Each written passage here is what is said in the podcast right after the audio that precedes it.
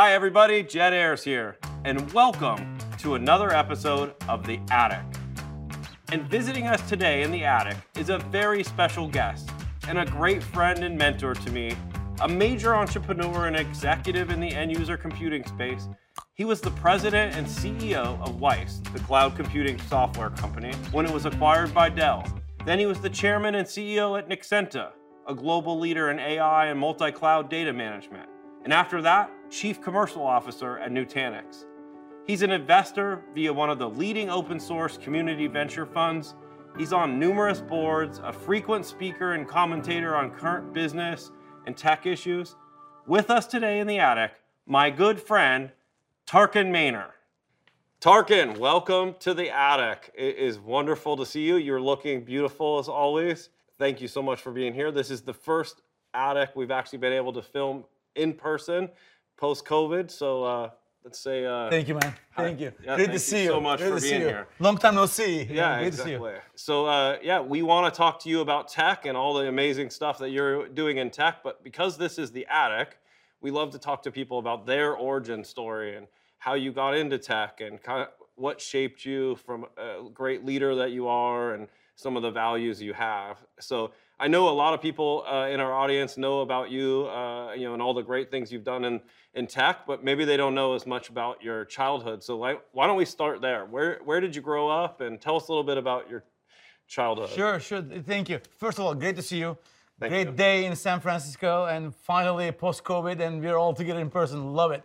So um, look, um, I'm Turkish, as you know. Uh, very Turkish name, Tarkan. Um, been in the U.S. almost for 30 years, but I started my, you know, college education around industrial engineering, engineering management. My first job ever out of college was uh, in Germany, uh, designing, you know, cars and cockpit systems for Daimler-Benz. You know, spent some time with them, um, and um, I just wanted to get into business. Came to US, get my MBA, and then ended up with a company called Sterling Software. Uh, it was a software company out of Texas, and from that on, we IPO'd a division, and then just off you go, from So- company to company, So jumping let's around. Go, let's go back to the very Yeah. beginning again. So tell me a little bit about your uh, childhood, your parents, your mom and your dad. So look, uh, mom and dad, Turkish, Istanbul, uh, growing up in Istanbul, born in Ankara, and you know, uh, my dad was a big electrical engineer. Uh, did his education in Germany, and um, I went to a German high school. wow, uh, so lots of roots in Germany. yeah, because of the my dad's uh, roots, my mom also.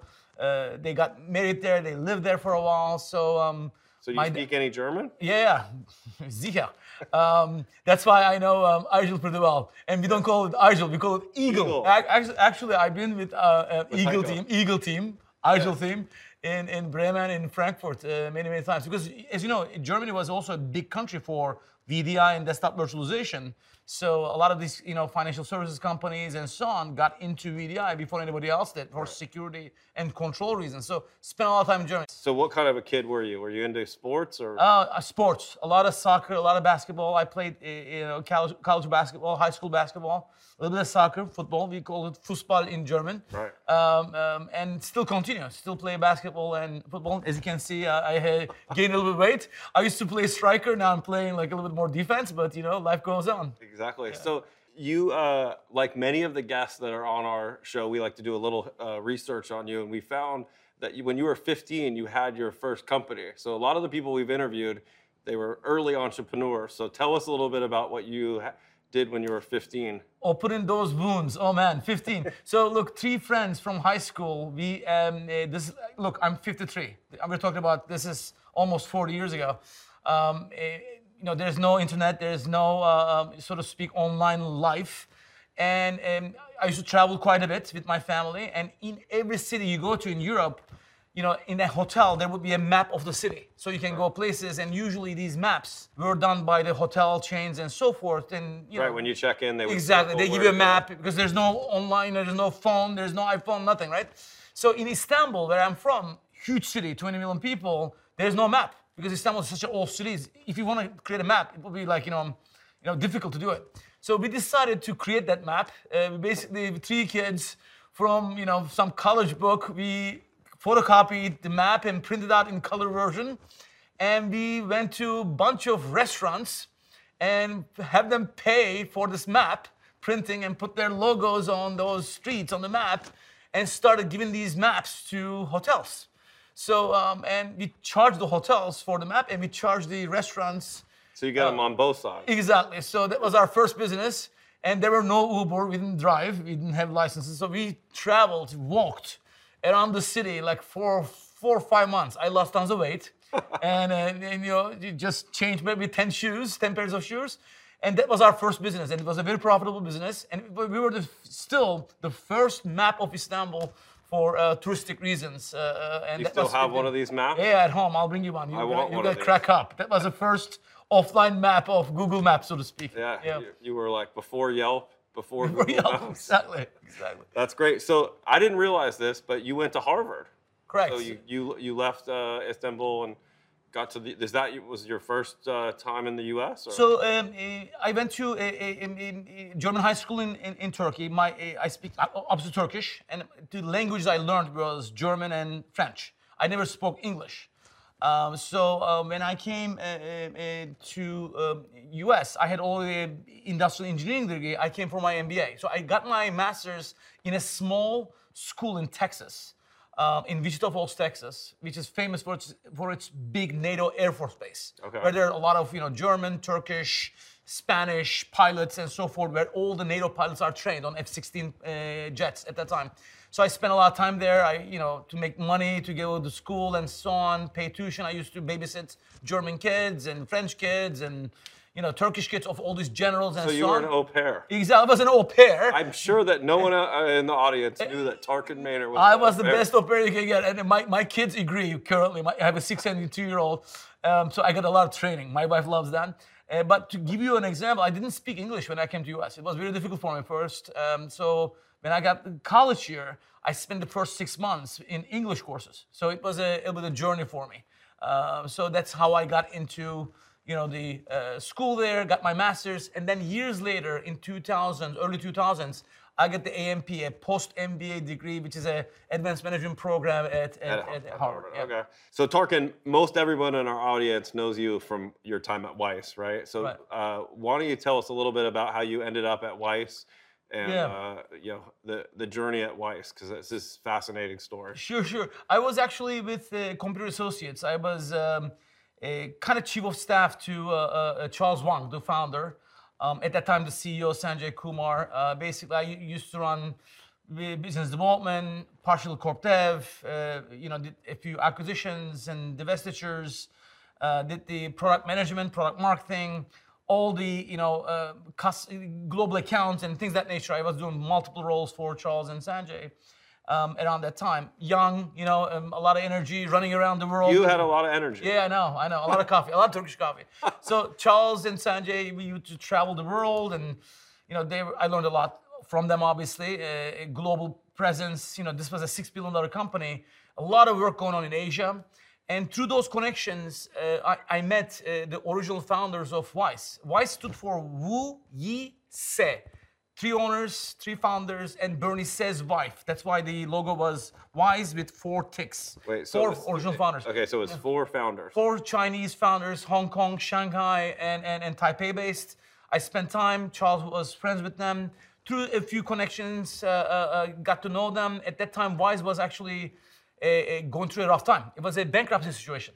So uh, basically, we decided to help the original founders to take the company pri- privatize the company, take it over, and basically rebuild the business. So it was basically a bankruptcy restructuring situation. And the investors were worried because Wyse was a big brand in Asia with a lot of political support, a lot of big VIPs as investors and owners. They want to make sure that that turnaround is successful. And Wyse was a big brand in the last 30 years. So it was a complete turnaround situation. That's how it came about. And so how, how did what gave you the confidence that you thought you could turn this thing around? I'll tell Originally you. Originally you were the CMO though, right? Yeah. You, so, so started there. Yeah, so the investors at that time there was a CEO. The company was in dire straits, uh, you know, very little revenue in, in 20 million dollar plus. Um, and burning tons of cash. It was a, a difficult situation. This was a multi-billion dollar company, by the way, before uh, so, but we saw as investor group a huge opportunity. Uh, there were U.S. investors, there are in, in, investors from Asia.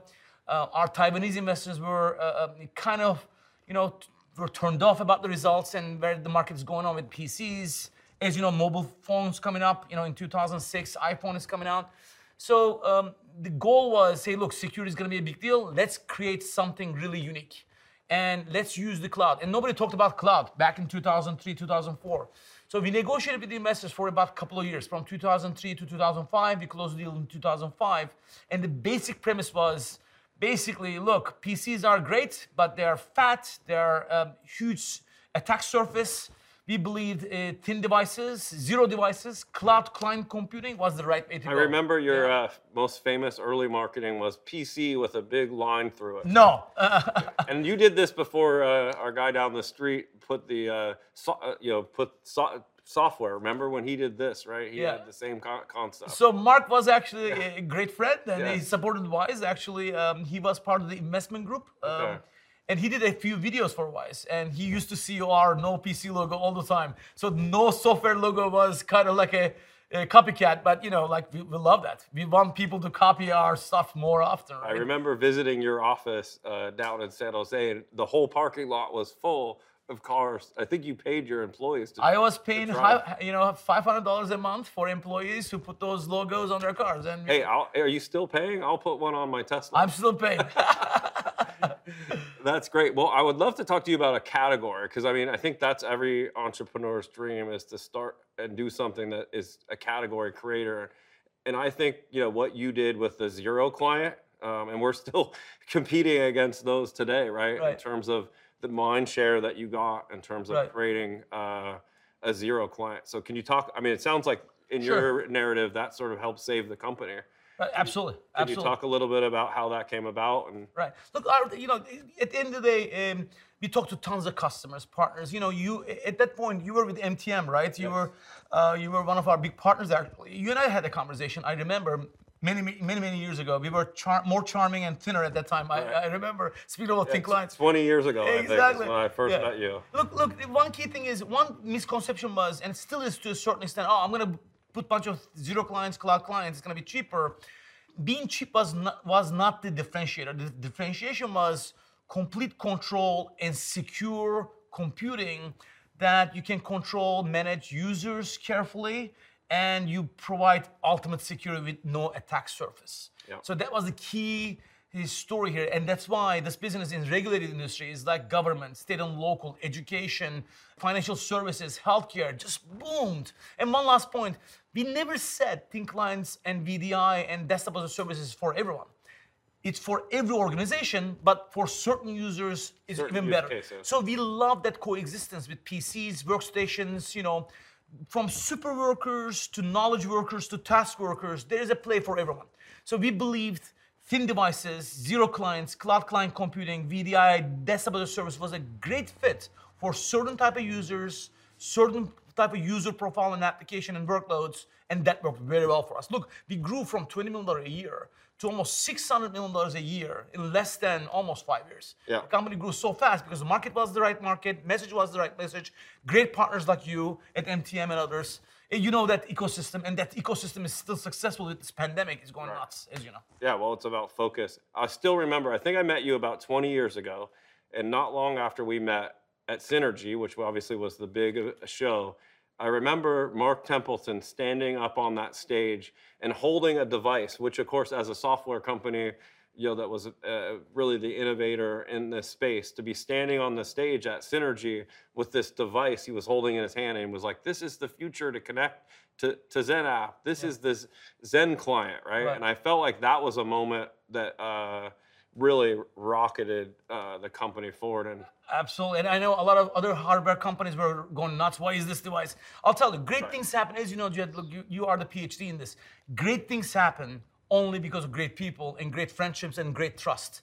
So Yep. when we were designing our products, software products and hardware products, we actually would open the kimono with the partners. We would sit down with Citrix, say, look, this is our roadmap, you know, literally week by week, and this is what we're gonna uh, do in the back end, front end, and, and the protocol.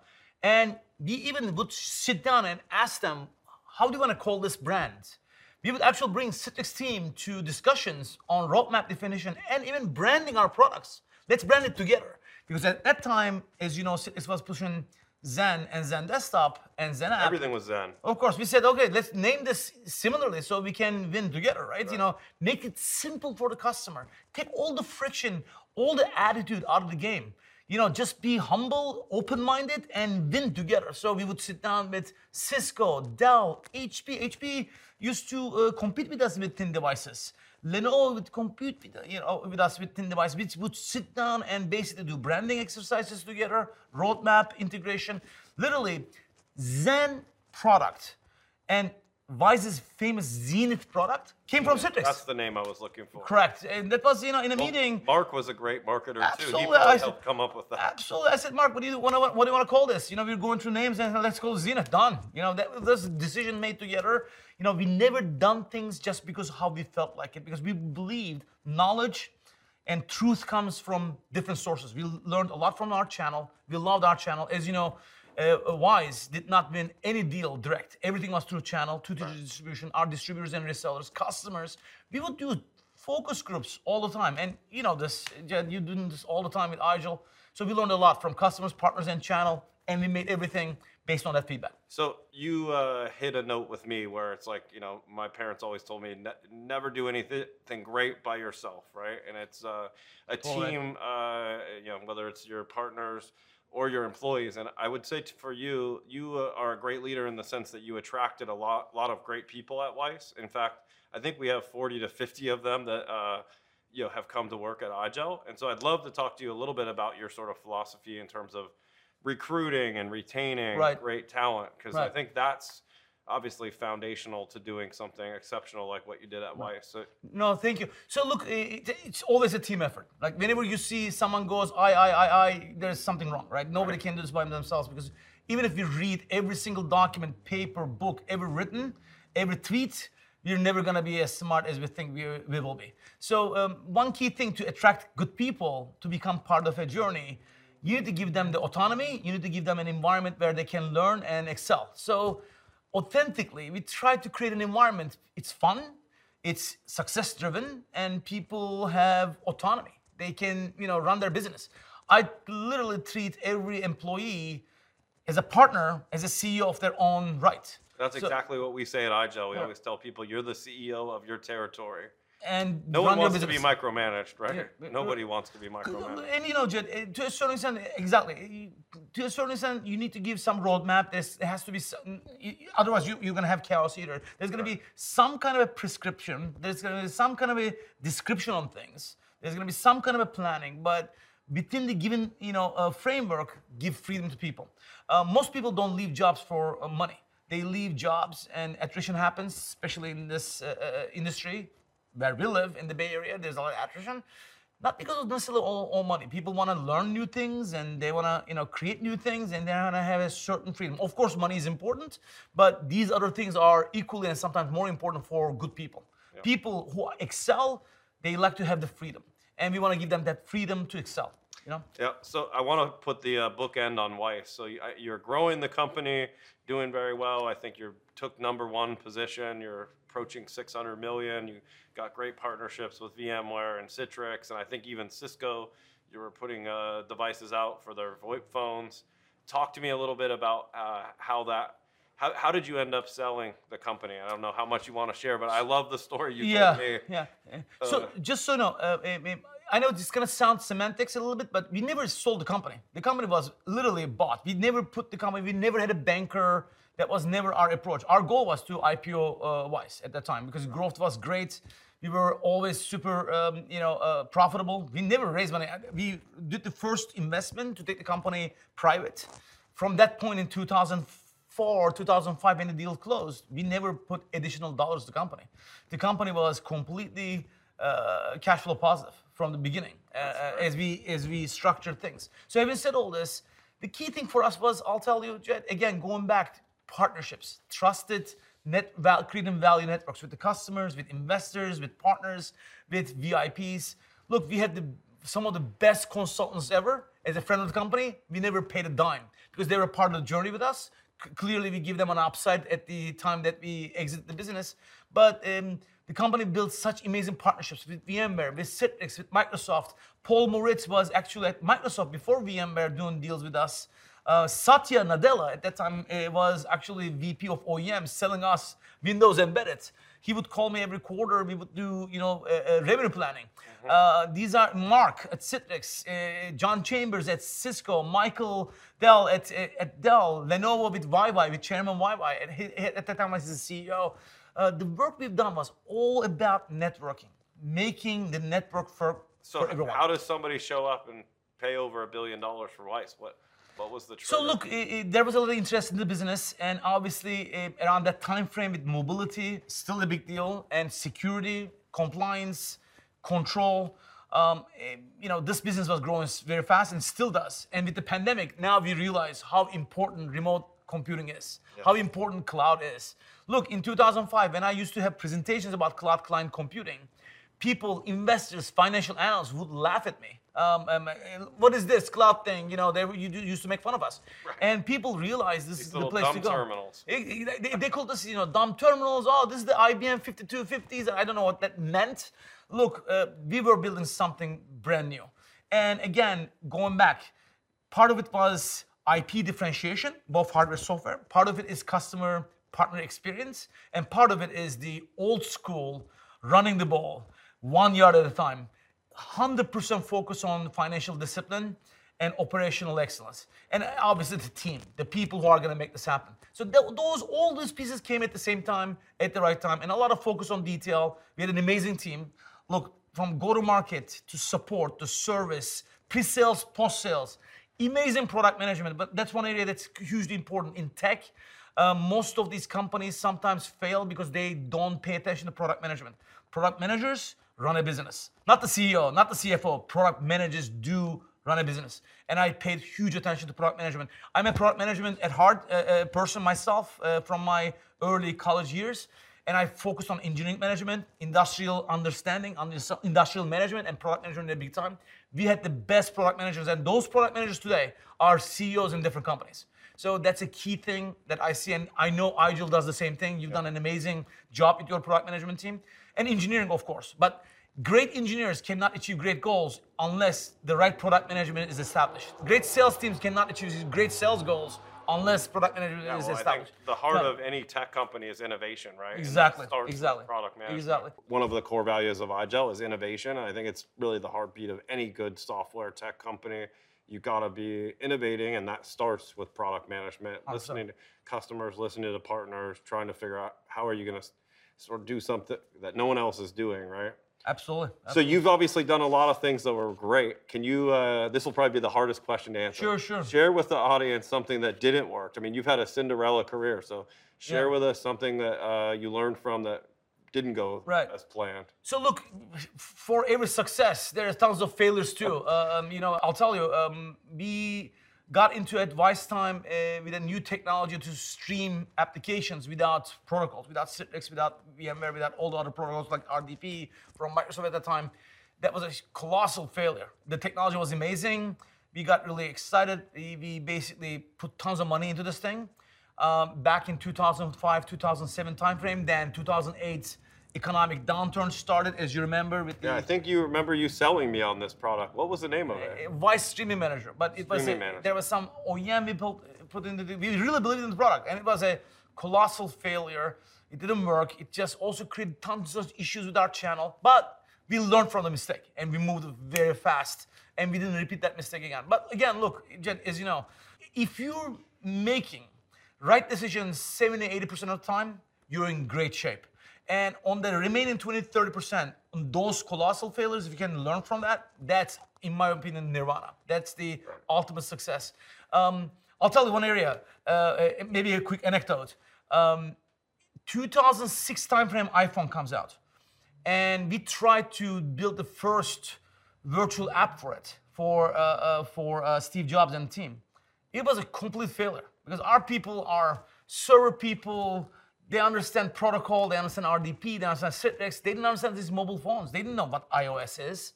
I'll tell you a quick story. I was in Palo Alto at, at, at, at the uh, Starbucks. I'm walking and I see these four kids you know, literally, you know, earrings, you know, bad shirts and, you know, greasy hair, old coffee cups doing like coding. And I can see on their Apple, you know, MacBooks, an iPhone image, they're coding some iPhone app.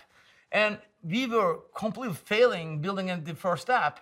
We literally built the first app for iPhone. I saw these kids, went them and bought them a couple of co- you know cups of coffee and banana breads, uh, you know muffins, you know uh, which is famous in Starbucks. Convinced them basically investing in their startup. It was a dating app they're working on, uh, and they, that dating app eventually became Tinder. And those four kids built our first mobile app called Pocket Cloud. And that was the first mobile app, virtual app on iPhone version 1 that you can actually connect to your Excel spreadsheet at home or in the office through a Wyse receiver. That was the first Wyse receiver, which led to become the Citrix receiver with Mark and the Citrix team. so, that is and that story. team, that team was not our team. That were like four kids in Palo Alto working on their dating app, didn't care. But with an investment right at that Starbucks, getting them into the uh, you know mix, I made one of these kids the product manager. The other three kids built the app for us in less than two months while we were investing their you know dating app. Yeah, So- I hope you put some money into the Tinder app.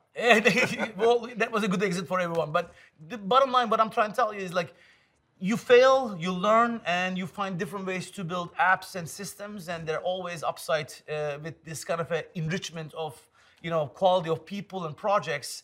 You know, whenever you fail, you can turn that into a success if you, You bring the right people. risk, yeah, and fail fast. exactly. So the one thing that I think you get the most excited about is marketing, and yeah, we're both CEOs, uh, but we were former C- CMOs. So obviously the world's changed a lot, and I know you were famous for a lot of marketing things that you did.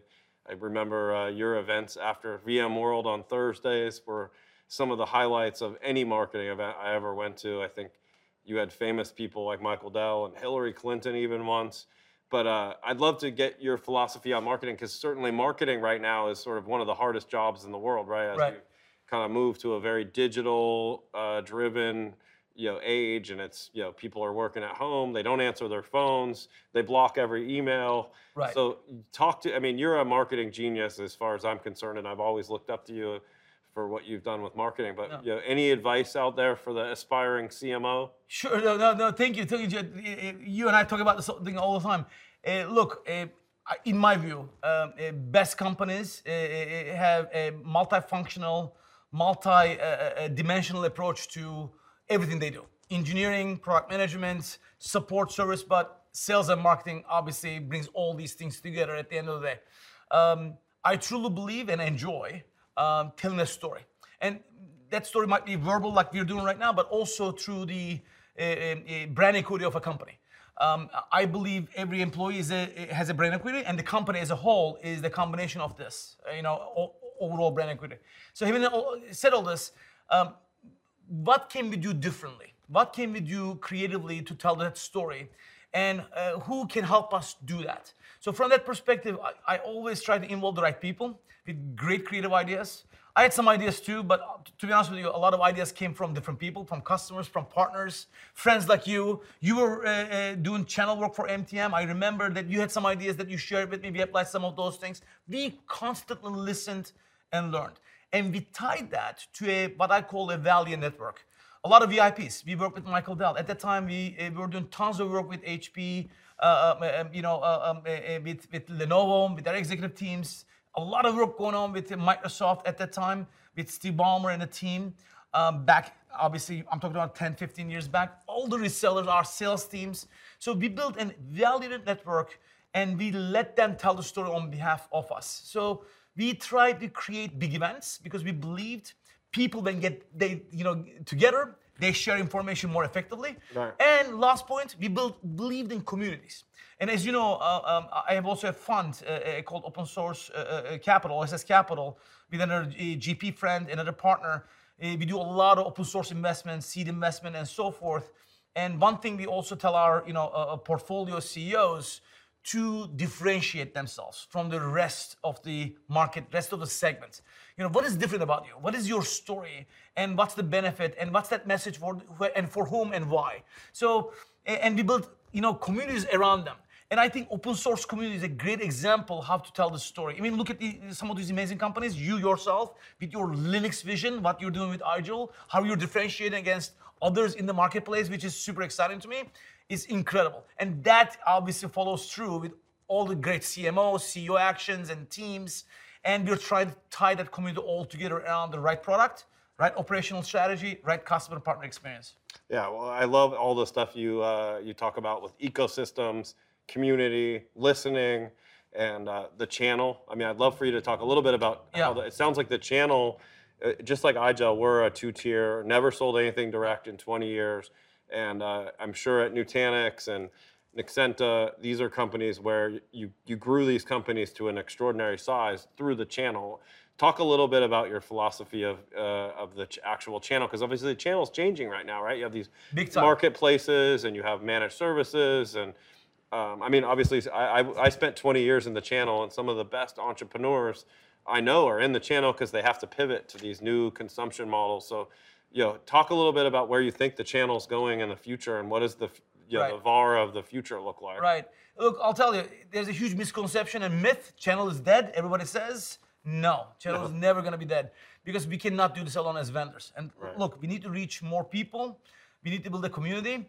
And and the key differentiation, I think, to succeed in channel is to be authentic. You know, a lot of CEOs, you and I know well, they talk the channel talk, but they don't walk the walk, right? They talk about it because they use channel, hey, when I need them, I need them. When I don't need them, I don't need them. Attitude. To me, at least my experience and my teams and the teams that I work with, we always believed in channel. And two, two tier distribution is the format I like because it gives you know control to the vendor. It gives control to the channel to do the right things between resellers and distributors. It's also nice to never have any bad debt. Hundred percent, hundred percent. Let's manage the risk together, Yeah. and also let's manage the output and, and revenue together, and share it, share the love. Yeah. So I truly believe the partnership with channel in an authentic way. Um, we invest constantly. We invest in channel, uh, you know, in a thoughtful way. Uh, we've done that in the past in my other companies with Sterling, with Computer Associates, with IBM, uh, uh, with Quest Software. Uh, we've done the same thing with Wyse. We've done the same thing with Nexenta. We've done the same thing with Nutanix. And in, in my uh, you know um, investment fund, 40 companies we invested with my partner. We believe in channel, and these are all open source community companies. Guess what? Open source is channel itself. Right. The entire community is your channel The ultimate channel. The ultimate channel. And I'll tell you, I love this, and I know you you feel the same way. And those companies who fail, I see leadership usually don't understand the channel. And when leadership doesn't understand the channel, and that's a big, big, big failure, and that just trickles down in the organization.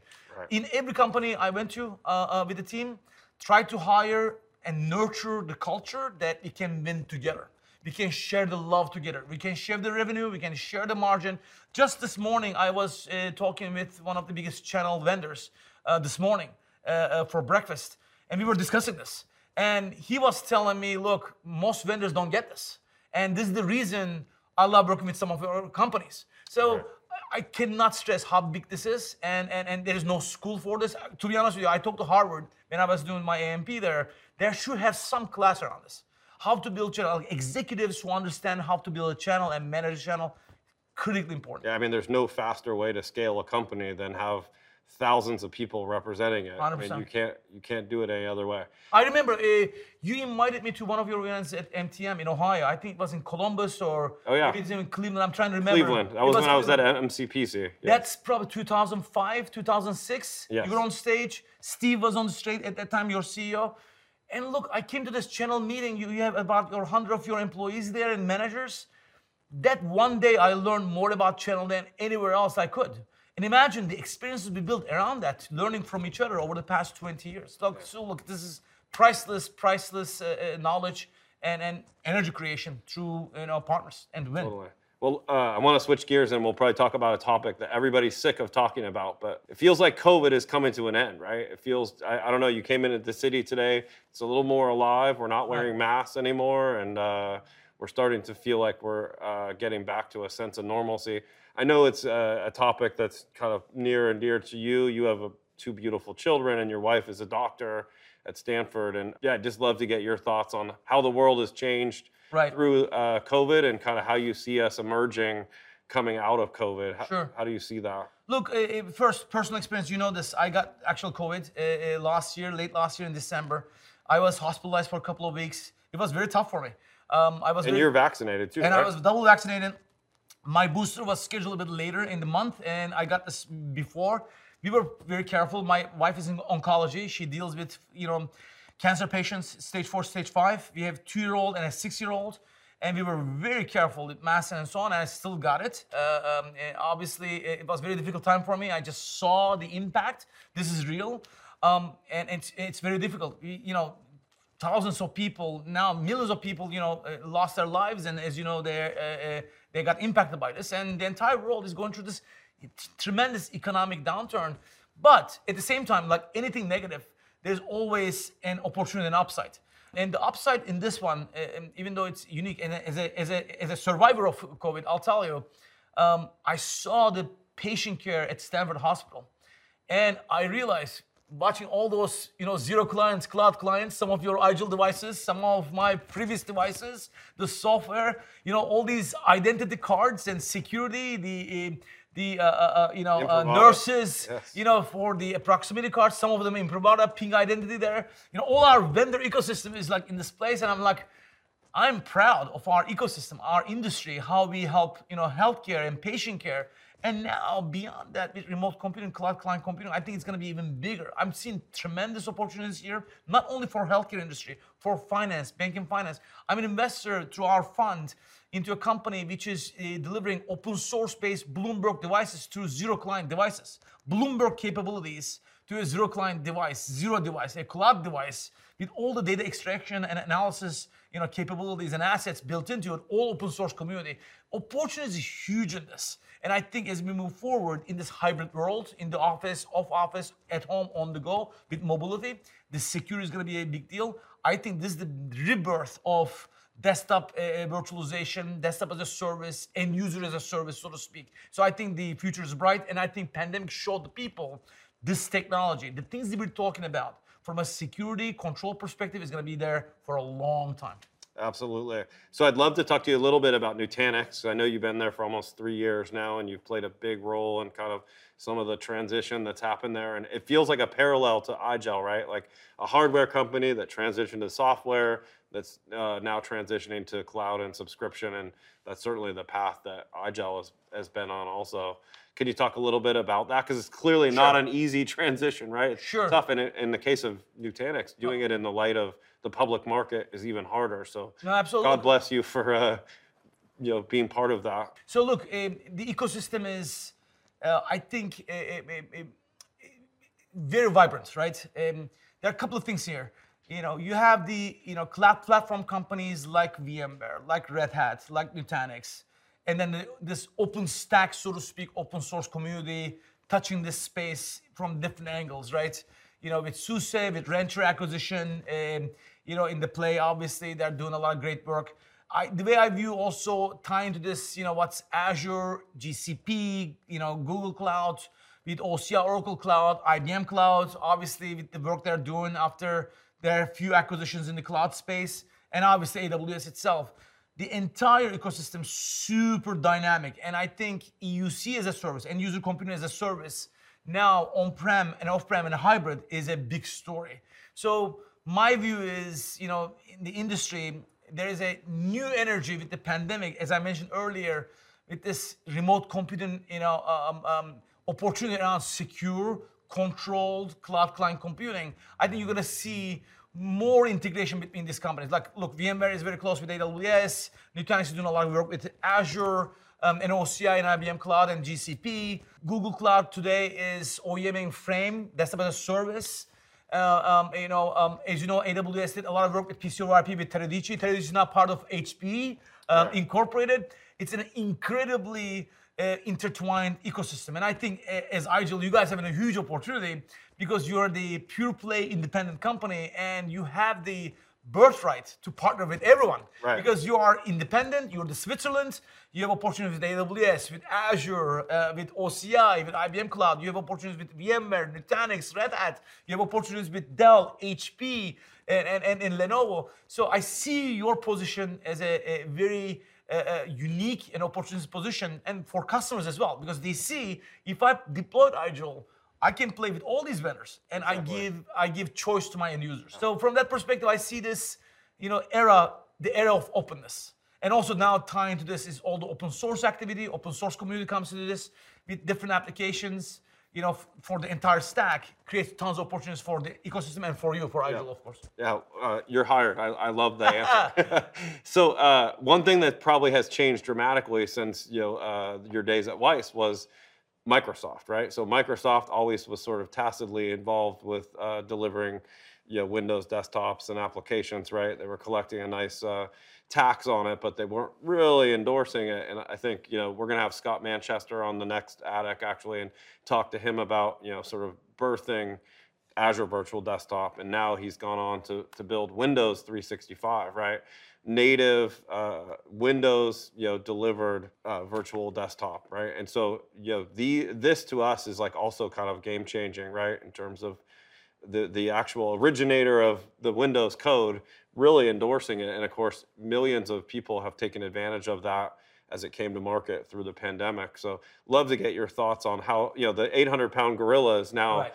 really uh, actually endorsing it, it, with full full throated endorsement of this Right. architecture. So, how do Right. you see that? Look, I'm, I'll be very open. Uh, uh, you know, you know my style. I just don't be there on the bush. Look, I, I, I love Amazon, Jeff, Andy, the team, Matt Garman. We've done tons of work with in the past. Some of my portfolio companies are doing a lot of work with Amazon. Uh, Nexenta did a lot of work. Nutanix is doing a lot of work.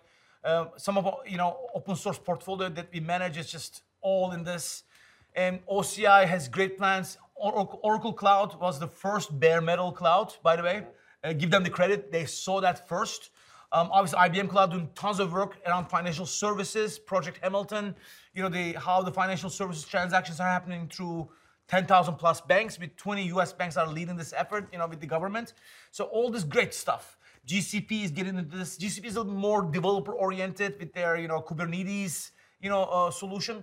But among all of them, Microsoft, in my view, has the birthright to win in this because they own the Windows platform. At the end of the day, they control the operating system, and I believe, you know, uh, uh, Chris Young, as you know, Chris can, comes from original Cisco, VMware, you know, McAfee, Intel. He gets the endpoints, he gets the end user, end-to-end integration from back-end to front end. He understands the thin clients, he understands the desktop as a service. Now he's running all the corp dev there. Satya, as you know, like he comes from the space. He was the OG. He was the original one. Eh, I remember in 2004, 2005, I used to talk to Satya all the time on a monthly basis. Our revenue numbers around Windows embedded for our thin devices, fatter thin devices with Windows because of the drivers we had in that. And he he knows the space in and out. He understands terminal services and cloud. And obviously, you have an amazing team there with Scott Guthrie, with Eric Lockhart. You know, the entire team is incredible. So I truly believe Azure and Microsoft is gonna have huge upper hand in this on the desktop side of things because they understand their value. And the key thing I love about Microsoft, they care about partners. They understand the customer partner experience. We get a lot of good work uh, with our portfolio companies. And you know, Nutanix has done a lot of great work on this. I know you're doing tons of work, and I Yeah, know the fact. it's a very strange thing for a, a Linux operating system to be partnering very closely. We have people up there every week practically in their development. I mean, so you- to your point, they do know how to partner. They do understand the value 100%. the ecosystem. Look, GitHub acquisition, right? GitHub is the one of the biggest, you know, that's an open source platform per se. Again, another OG, right? So, you know, Satya made the clear distinction. Yes, we, we own the Windows, we love Windows, but look, there's a huge developer community. Open source is real. That's why I have a big focus on open source investments and with my portfolio as well there, and tying that to the things we're doing uh, around the world with, you know, um, obviously some of the activity we're doing with Nutanix and others.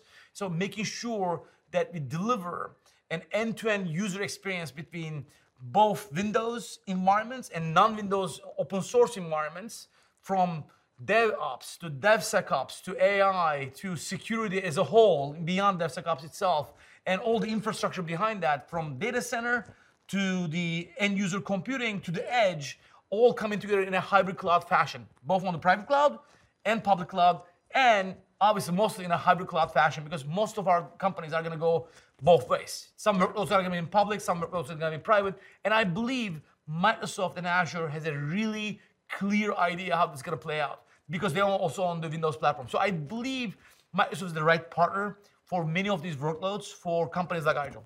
Yeah, well, I think the word you said is hybrid and security, right? As it's a hybrid cloud world. It's in the humans are in a hybrid, 100%. right? We're going to be moving around. So, in closing, you know, I just want to say thank you because you've been a uh, a great mentor and friend to me. I think we met almost every month, even before I took the job at iGel. I came and consulted with you, and uh, you've been like a big brother to me. And uh, I guess I'll ask you in front front of everybody, you know, how do you think uh, iGel is doing? I mean, you kind of alluded to it, but um, yeah, we we've been on this path, and uh, you know, we're tr- we're trying to kind of recreate. Uh, you know how this technology is consumed. We've really pivoted into a pure software company, and in fact, a lot of what we do is actually, you know, go and uh, resurface a lot of the great hardware that you installed, actually, right? Um, so as my uh, mentor and big brother, you know, thank you for the for all the advice, and I learn some something from you every time we sit down together.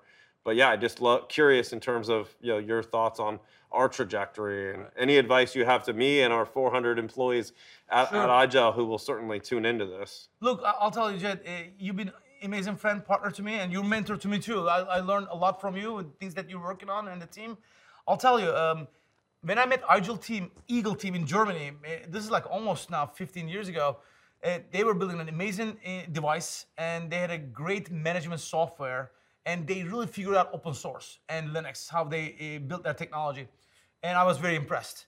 But eh, on the software front, they still were struggling. What how software behaves, how software is monetized, and and how support and service delivered as a software company.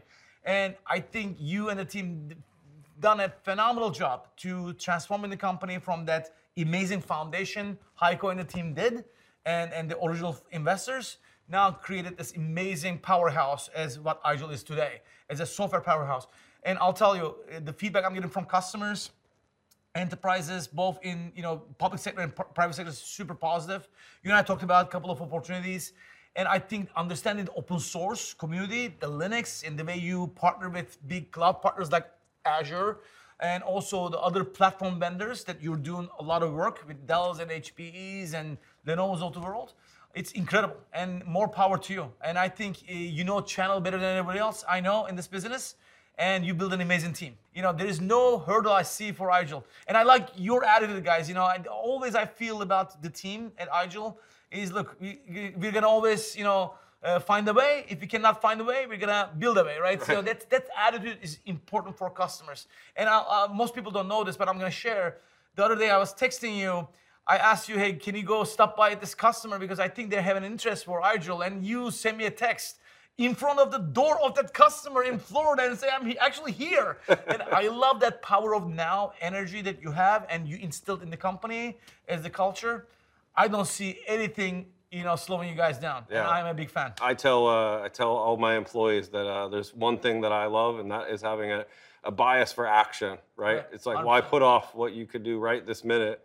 Uh, let's get it done. 100%. So in closing, you know, you're probably one of the most beloved figures in end user commute, compute, right? You have uh, just an electrifying personality, and we always let uh, you know our guests sort of get the last word in. There's a lot of people in the, I mean, I know you remember the synergies and the VM worlds, and we now have this Disrupt roadshow that we do around the world that's taken on a, a life of its own. We have a big uh, Slack community where this will be watched with 10,000 people on it. So is there anything you want to share to all those beautiful end user compute? It's a small world, right? It's this somewhat uh, special special family that we uh, live in, and I'm sure you know they're going to be delighted to hear from you and see you and see that you're doing so well. But if there's anything you'd like to say to them, Like, look, the You only get thing the I last would- word. The only a little bit of historical anecdote. You know, uh, until uh, you know, uh, in, in, Middle Ages, in in Mediterranean in Europe, uh, the sailors thought um, when they hit the Gibraltar. At the end of the Mediterranean, the world would just end and you would fall down. They Right. thought the world is flat. And explorers, you know, the Spanish, Portuguese, and other, you know, European explorers first figure out actually you can go through Mediterranean and there is a thing called an ocean and maybe there are lands beyond that. Until 1492, you know, we did not know that Americas existed and many other places existed. So I see our community are as those explorers. And in today's Spanish flag, there are two columns. says plus ultra, further beyond. That's my motto. I think this is the beginning. I really don't believe EUC and user computing is at its end. Actually, this is a new beginning. Pandemic showed us that you need to be careful about security, control, and remote life. And our lives are remote, ever you know more than ever. I mean, look at this at, at home, eh, you know, at you know on the go, eh, in the office. Now we're going to be even more remote and more hybrid than ever before. So having said all this, I think EUC and EUC as a service in a hybrid world is going to be a bigger, bigger opportunity. Plus Ultra, further beyond. Plus Ultra. Yeah. Well, we love you, Tarkan. Thank you so much. Uh, hopefully, we'll have you back again sometime soon. Thank you. Thank you. Wow. That was an exciting discussion. I woke up this morning and I was super pumped to talk to Tarkan. And of course, he, he never fails to deliver wisdom. I hope uh, uh, you got a lot out of it. I certainly did. Thank you so much for stopping by the attic and being a subscriber to our YouTube channel. We're very excited about our next guest, Scott Manchester. He's a 20 year veteran of Microsoft. He's the godfather of the Azure Virtual Desktop product, and he's now breaking new ground with Windows 365. As always, lots of interesting perspectives on leadership and values and the future of tech and EUC coming your way on the attic. So please make sure you subscribe to the iGel YouTube channel and you'll get all the alerts of when these episodes drop. And so until we meet again, this is Jed Ayres from iGel wishing you a great day, be kind to each other, and be well.